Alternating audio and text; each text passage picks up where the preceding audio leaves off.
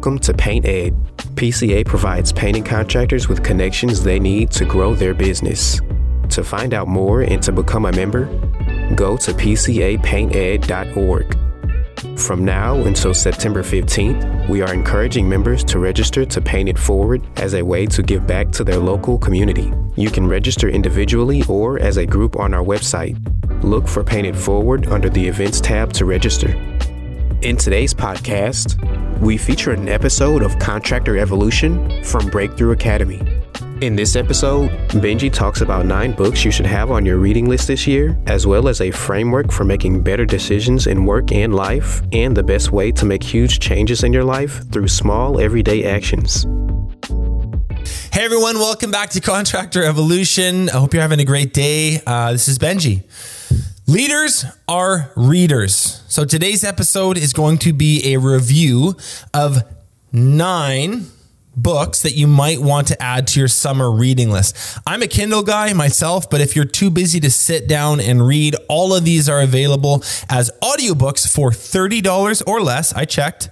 And most of them are actually narrated by the authors themselves, which is always kind of fun. Now, instead of giving you yet another list of run-of-the-mill classics like 7 Habits of Highly Effective People, Rich Dad, Poor Dad, The E-Myth, and How to Win Friends and Influence People, etc., I've tried to put together a lineup of books that are less conventional, but dare I say, more interesting and current. I'm not doing away with tradition. The classics are great. I just think the world is changing, and there's lots of new and fascinating stuff that you should read. While not all of these are business books, I promise they're all extremely relevant to leadership, growth, and organizational life, and I'll explain why with every single one. For those of you that are watching on YouTube, if there is a book that you think should be on this list but isn't, let us know in the comments, okay? Let's dive in. Okay, book number 1 is called Upstream: The Quest to Solve Problems Before They Happen. And it's by one of my favorite authors. His name is Dan Heath. And the reason I think this book is so good for contractors is because of how frustratingly common it is to be stuck in a cycle of response where you move from one problem to the next, you apply one Band-Aid after another, and you become essentially a professional firefighter. Now, I wanted to read a really quick blurb, a quick passage from the start of the book, because I feel like it explains the entire story contained better than I possibly could. So this is right at the beginning of chapter 1. It's a parable. It goes like this. You and a friend are having a picnic by the side of a river. Suddenly you hear a shout from the direction of the water. A child is drowning. Without thinking, you both dive in, grab the child, and swim to shore. Before you can recover, you hear another child cry for help. You and your friend jump back in the river to rescue her as well. Then another struggling child drifts into sight, and another and another. The two of you can barely keep up, but suddenly you see your friend wading out of the water, seeming to leave you alone. Where are you going? You demand. Your friend answers, I'm going upstream to tackle the guy who's throwing all these kids in the water.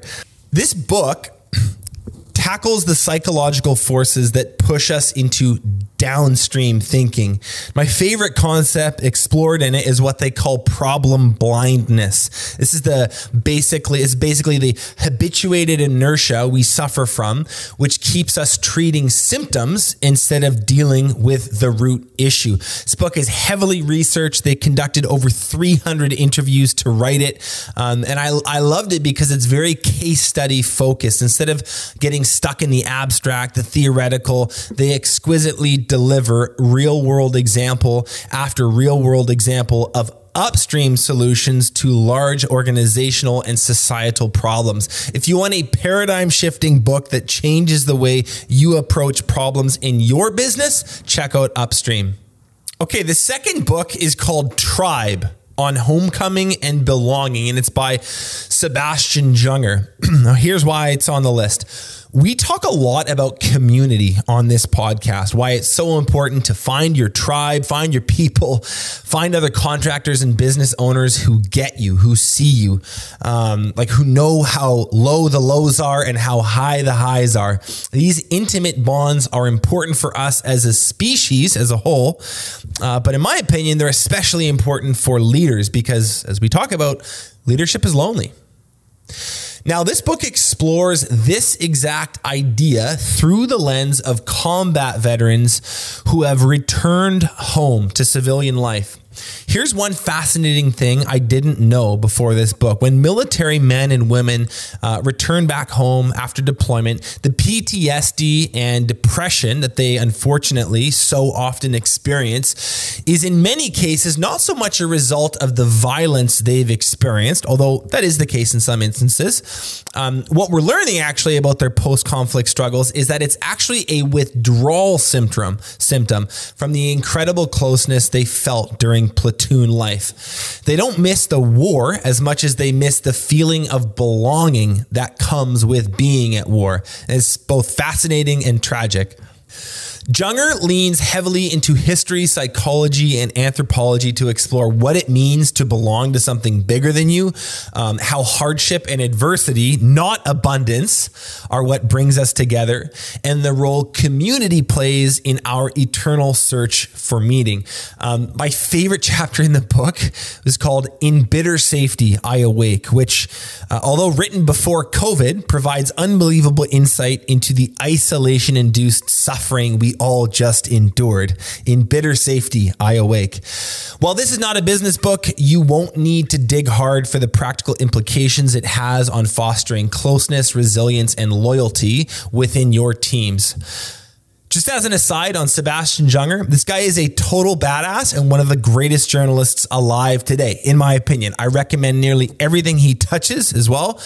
You can think of him as like a cross between Jocko Willink and Tim Ferriss. If you want a quick sample of him and his life, you can listen to him on Joe Rogan, episodes 975, 1034, and 1655. But his books, The Perfect Storm and War, are both total classics. Okay, book number 3 is called Elon Musk, Tesla, SpaceX, and the Quest for a Fantastic Future, and it's written by Ashley Vance. Here's why it's on the list. Love him or hate him, Elon is a pretty fascinating guy these days. Even our opinions here at Breakthrough Academy vary widely. Is he a force for good? Is he a bloodthirsty capitalist with a I'm looking out for humanity facade? Something else entirely? Your guess is as good as mine. One thing you can't deny, though, is he is someone who's throwing his weight around on a global scale, economically, technologically, and most recently, politically. And whatever your personal take on the man is, there seems to be a high degree of likelihood that this guy will be a major player for a long time yet. From his idiosyncratic speech patterns to his social media feuds and his oddly hilarious sense of humor to the sheer magnitude of his many projects, he's an icon. His biography, which I believe is widely agreed upon as the best, was actually written back in 2015, which seems like eons ago when you think about the rate of change over the last 7 years. But I actually think this provides some rare perspective as this predates the Twitter deal, the successful SpaceX missions to the International Space Station. In fact, when this came out, the Model S had literally just entered production. And so I think it gives a more unadulterated view of this uber dynamic entrepreneur before he came the polarizing and media hyped figure he is today. If you want to go deep on the fabric of the man, his upbringing, what molded him, who he is, and how he thinks, this is a great read. This is a less practical, tactical type book and more the kind you read just to feel inspired. Okay, book number 4 is called Decisive: How to Make Better Choices in Life and Work. It's by Chip and Dan Heath. These guys are frequent flyers on my books lists because they're great. Now, I think decision-making is a heavily underrated leadership skill. If you look back on the path that led you here, you'll see major forks in the road where you went left when you should have gone right, and then others where you totally nailed it. To use language from an earlier book, there is so much downstream of these choices, right? Should we hire this person or that person? Should we invest in this CRM or that CRM? Do I sink $20,000 into crypto or do I hold on to my cash? It's hard to ignore how momentous choices are in business and in life when you examine the true upside of getting it right and the real downside of getting it wrong. Jeff Bezos has a really good bit on this. I think I'm paraphrasing a little, but essentially what he's saying about high-level leadership is that your job, what you get paid to do, is to make a small number of very high-quality decisions. Anyway, you get it. Decisions matter. Now, this book is organized as a four-part framework they call WRAP, W-R-A-P. W stands for widen your options. Most leaders frame decisions too narrowly and don't exhaustively explore the full array of options that truly are at their disposal. R stands for reality test your assumptions.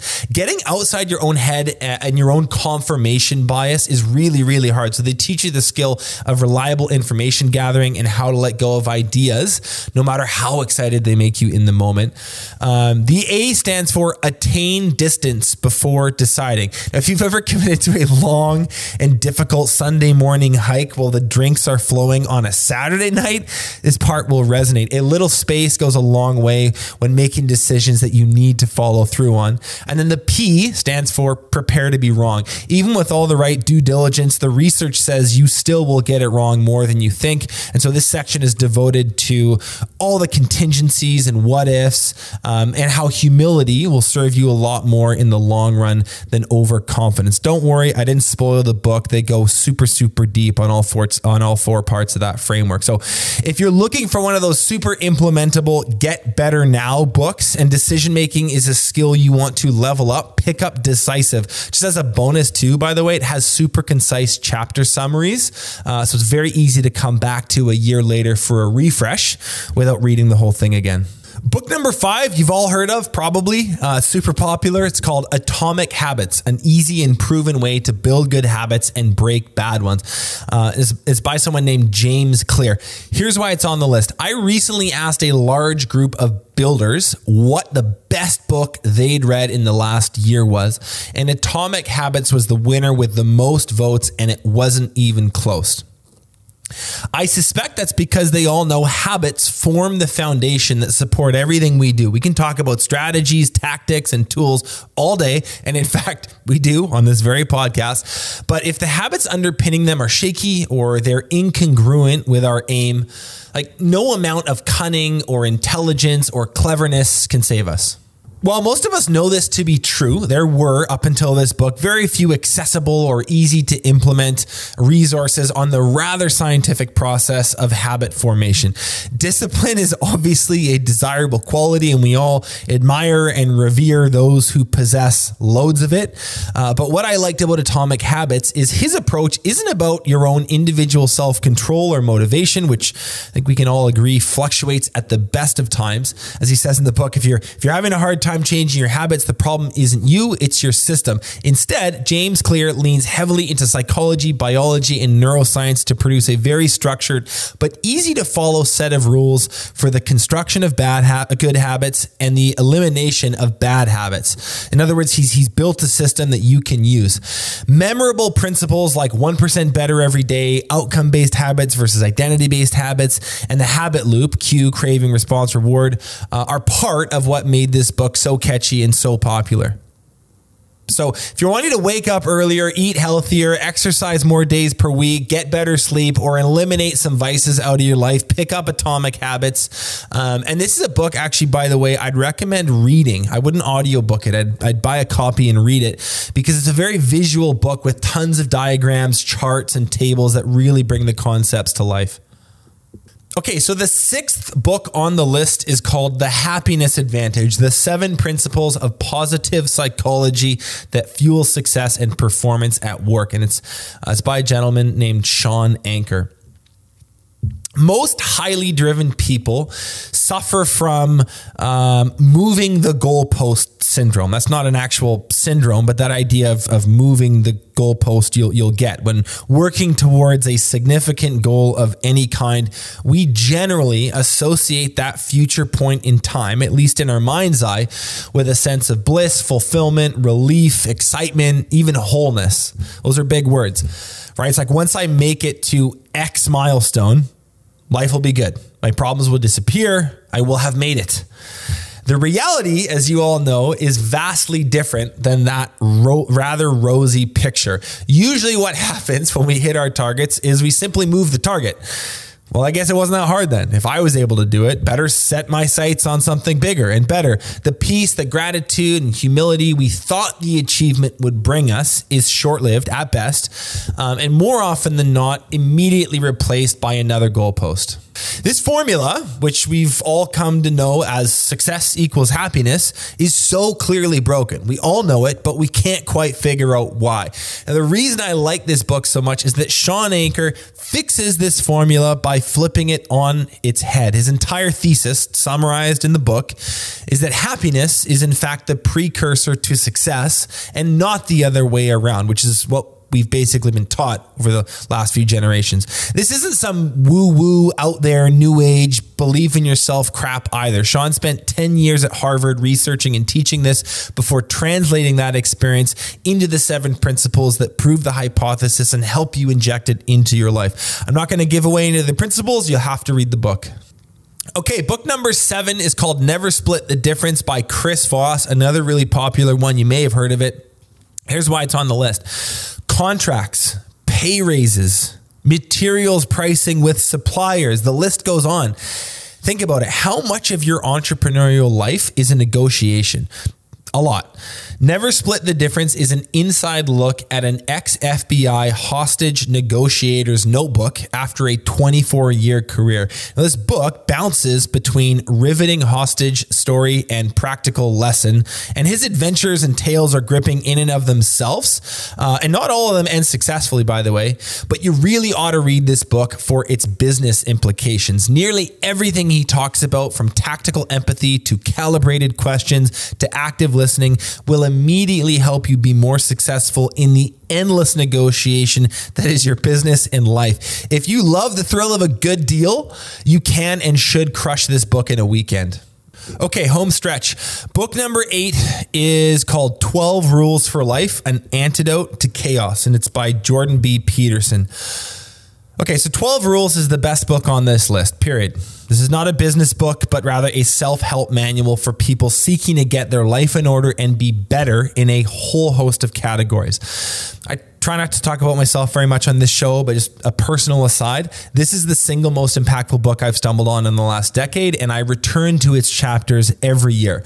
The book is organized, as the title suggests, into 12 rules, 12 chapters, like treat yourself like someone you are responsible for helping, and compare yourself to who you were yesterday, not to who someone else is today, or set your house in perfect order before you criticize the world, just to name a couple. But each chapter then explores the rule exhaustively, drawing on both his lengthy career as a clinical psychologist and his nuanced interpretation of religious texts, most prominently the Bible, and then other classics from the 20th century too, like Nietzsche, Tolstoy, Frankl, Dostoevsky.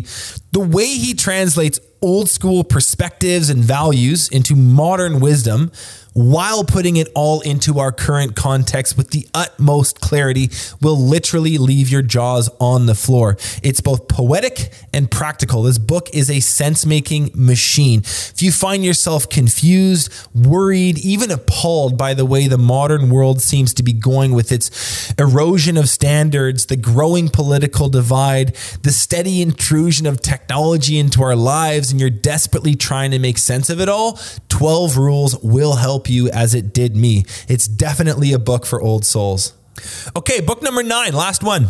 It's called The Changing World Order: Why Nations Succeed and Fail. It's by Ray Dalio. Now, this book speaks to macro trends. If you love big picture thinking and you're curious about where the geopolitical and economic arena is headed over the coming decades or so, pick up Ray Dalio's newest book, Principles for Dealing with the Changing World Order. This is a sequel of sorts to his second book called Principles, which is on our shelf already. The idea behind these Principles books is simple. If you had to decide what to do every single time you were confronted by a big challenge, a new problem, a situation you hadn't seen before, you'd react impulsively, you'd overanalyze, you'd spend so much time weighing your options and overthinking it that you'd simply exhaust yourself. Dalio believes that history repeats, or at the very least it rhymes, and most situations have occurred before. So you can systemize your decision-making by codifying it into principles, fundamental truths that help you decide how you ought to act given a certain situation or circumstance that you confront. Kind of makes sense so far? So this book is an SOP for how to navigate a changing world order, which he thinks is coming. The US, in his estimation, is past its apex as the global superpower and is sinking into a slow decline. So the question is, what do you do as a parent, business owner, and leader in your community about this startling revelation? This is another one I would not audiobook. I'd actually pick up a copy of this one. There's tons of well-researched graphs and tables that you kind of need to see. Okay, that's it, guys. 9 books we're reading in 2022. Once again, if you think there's a book that should be on that list, but it wasn't, leave it in the comments. I hope you pick up at least one of these gems and give it a whirl. Happy reading. See you next week. Thanks so much for watching this episode of Contractor Evolution. If you've already subscribed to our channel, consider sharing this episode with another contractor who you think needs to hear it. Paint Ed podcasts are produced by the Painting Contractors Association and is made possible by members and industry partners. To find out more about upcoming education opportunities or for more information about joining PCA, visit PCAPaintEd.org.